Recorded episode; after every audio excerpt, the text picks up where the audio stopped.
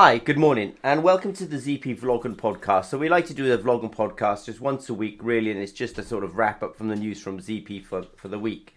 So we did do our um, ZP developer, well, sorry, our ZP Food Sense webinar. So we do a weekly webinar. Um, we always say, you know, if you're a customer ZP, we'll support you through um, personalized online training, weekly webinars, and monthly demos.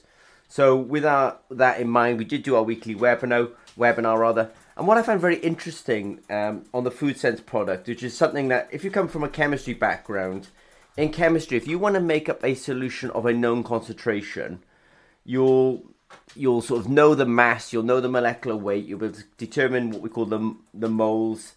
You'll be able to do dissolve those moles into um, a concentration, and you'll kind of get um, molar concentration. You know, we're quite familiar with this very interesting when you look at the food industry that when they try to make consistent products. Um, so let's say we talk about the pungency of a ginger shot or the hotness of a chili sauce. They don't have that approach. Um, and you find out, well, in fact, they, they may have that approach. They may say, you know, add by weight 50% of um, chili pepper.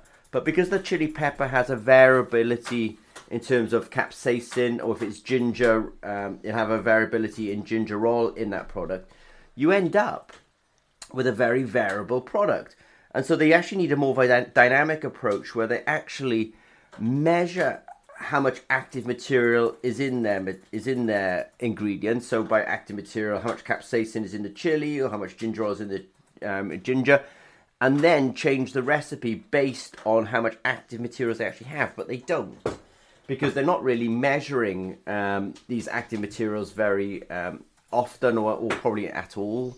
Um, they're probably following the process more by taste, which then means that they don't have they have a real problem with um, consistency of product. I think they, you know, I've even heard the word it's embarrassing, you know, because they, they basically have no control. Anyway, so one of the um, let's say good things about Food Sense Generation Four is actually we are able to allow them to measure their incoming materials Therefore, they should be able to calculate the pungency or the hotness of their product, and then they can actually start doing the preparation of the product and follow that process and measure those active materials in real time so they can come to a consistent product. Um, if you're an entrepreneur and you're looking to develop products and stuff like this, you do find until you start really talking to real customers, you just don't find this kind of material out. So that's the real, let's say, benefit of going to market, meeting with real people, finding out what the real problems are um, when that's going on. And I suppose that's that's actually the philosophy at Sense It All. At Sense It All, you know, this is our kind of way of getting people to market as quickly as possible. I'm not going to rabbit on about it, but it's really important to actually start interacting with the real end users as quickly as possible and finding out what their objections are. That's just the pure philosophy um, at Zimmer and Peacock. So I'll come off that topic, but a very interesting webinar this week for on Food Sense and how to make consistent products in um, the food industry. And it just also illustrates our whole philosophy at ZP about you've got to get onto the market, meeting real people, finding out what their real problems are as quickly as possible. And we did have a ZP Developer Zone um, on Thursday, but we also had a um, ZP Developer Zone um, this morning as well. So today's the 25th of February. Um, this morning we did cover um, Raman spectroscopy and we did also cover um, wearable potassium sensors. Everyone's really interested in wearables these days. And I suppose I'm just trying to make people focus in on doing one wearable because we, you know, we have these kind of, you know, inquiries that come in that I want to do lactate and pH and sodium and potassium, and possibly glucose.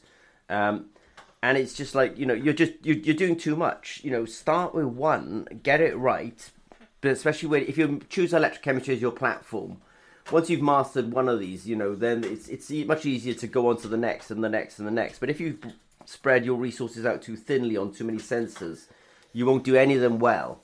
So you're better off going deep on one and then backing off. So we did put together actually a whole um, new page on actually in fact I've got the new page um, anyway so I'll discuss that but we did discuss um, Raman spectroscopy on carbon electrodes. And I basically said, look, you can, in Raman spectroscopy, you kind of um, illuminate, excite to the sample with a laser, and then you look at the Raman spectrum. Lasers can be a little bit intense in terms of the energy, so you have to sort of turn down the power on those lasers. Um, make sure that you don't char, burn, fry, melt the sample itself. And I found them a scientific paper that said exactly that because that was my instinct, but I also found you know a reference for it as well, which probably sort of says you know that if people ask us a question, we don't just give fairly quick answers. We will you know research the answers and then give them in a, in a webinar format um, as well. Um, something that comes up a lot these days, and this so we did cover it on our Thursday webinar. Um, people are always asking about the cortisol sensor. So I think in order to kind of answer that question now, we've um, actually said, okay, you can use cortisol sensors from ZP, but you have to use it on the Sensi All platform. So I did um, do a little bit of promotion on that this week.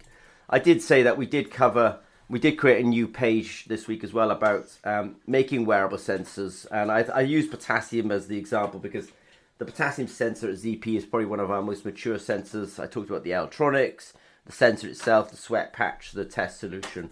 So I did link to all of those. Um, I would say all those things. Um, and then I think the last sort of little bit of news from ZP um, this week really is um, I just did a video just a minute ago actually about measuring the hotness of Carolina Reaper powder. I did get a comment on YouTube this week that said, "God, you guys are getting boring." Is it? I know we, you know, because we're talking about chili powders and ginger all the time, but that I I'd actually say that the the things that we're covering in chili and ginger are not unique to chili and ginger, and these are actually reflecting wider problems in industry. You know, rapid, easy to do, low cost test is a wider industrial problem. We happen to be tackling it a lot in the food industry, but I think with any industry, I mean, I'll just make it up. You know, the paint industry. I bet that accurate easy to do test is probably you know a problem in the paint industry, an industry full of dyes and pigments, and therefore could be addressed by electrochemistry. Probably doesn't use that much electrochemistry, and you know it's so. If people interpret what we sometimes say in more generic, you'll actually find out that what I'm saying is probably applicable across industries. I think an industry that would benefit from electroanalytical chemistry is probably the pharmaceutical industry.